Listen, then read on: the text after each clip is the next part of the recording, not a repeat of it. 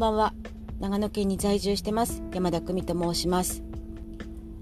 新年明けましておめでとうございます。昨年も聞いていただきありがとうございました。昨年からですねちょっと配信が途絶えてしまいましてですね今年は初めてのちょっと配信を今日させていただきました。今年もどうぞよろしくお願いいたします。私事なんですけれどもね去年の22日の日にですね2人目の孫が生まれましてですねその後、まあ、入院してて娘が1週間ぐらい経った27日ぐらいかな私のうちにですね里帰りということで今来てるんですね。なのでもう今ですね本当にバタバタしててですね自分の時間が作れないぐらいなんかね充実してるんですねそれね。だと思うんですよ。でもね今までなんだろう主婦業をサボってたのかなっていうぐらい。本当に毎日洗濯もう2回も3回もやったりとか食事をね朝昼晩作ったりとか久々にねなんか主婦っていう仕事を今させてもらっててなんかね懐かしいというかああ、こんな感じだったんだな、子育てしてる時ってっていう風なことを今ね、すごく実感しながら、まあそれ幸せなんでしょうね。忙しいってことはね。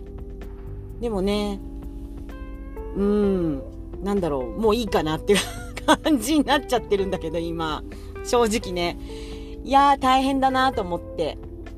1人目だったらよかったんだけど、2人目なので、今3歳半の孫がいるんでね。その子が今保育園お休みなのでね、まあ、うちにいるわけですよ。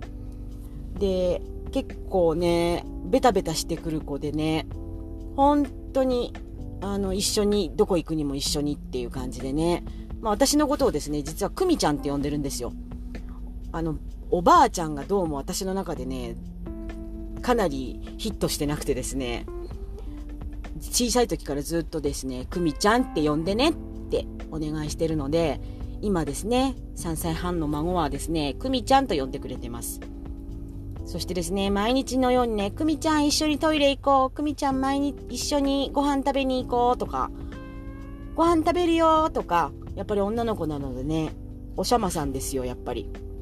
で、私がどっかに行くとですね、大泣きをするわけですよ。一緒に行きたかったみたいな感じで。っていう感じの毎日をしててですね、朝から夜寝るまでですね、絵本を読んで寝かせるっていう作業をですね、本当に何十年ぶりにかやってる今この頃なんですけれどもですね、まあ余談はちょっとこのぐらいにしてですね、前回ですね、12月の時の配信のテーマがですね、自己肯定感の前にするものとはということでね、お届けをさせていただきました。今日はね、ちょっと余談が先に多かったので、あの、テーマはですね、新年開けてっていうテーマ。なんじゃそのテーマって感じですけどね。まああの今年になってね、いろいろ流れが変わってきたりとかして、私も本当にね、いろんなことを考える時間がありました。うん、年末ですかね。そしてですね、31日の年越しにはですね、産休、何でしたっけ？産休なんとかっていうの？ごめんなさい。しっかり覚えてないんだけど。いわゆるですね、今年1年、誰かにありがとう言うっていうね、企画があって、私はですね、まあ3、4人の方のね、お名前を挙げさせてもらって、ありがとうを伝えました。ありがとうって普通なかなか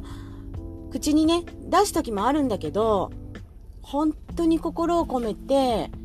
その人にね、ありがとうっていうことって、ちょっと照れくさかったりとか、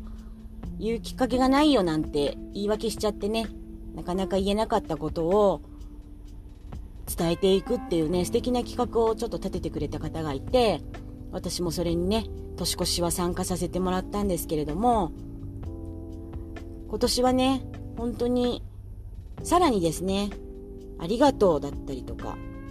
あなたがいてくれたおかげでっていうことを口に出して伝えていきたいな、そんな一年にしていきたいな、なんていうふうに本当に思っております。皆さんもね、今年1年、どんな年にしていこうかなってすごく多分、いろいろ思われてる方もいるだろうし、計画を立てている方もいらっしゃると思います。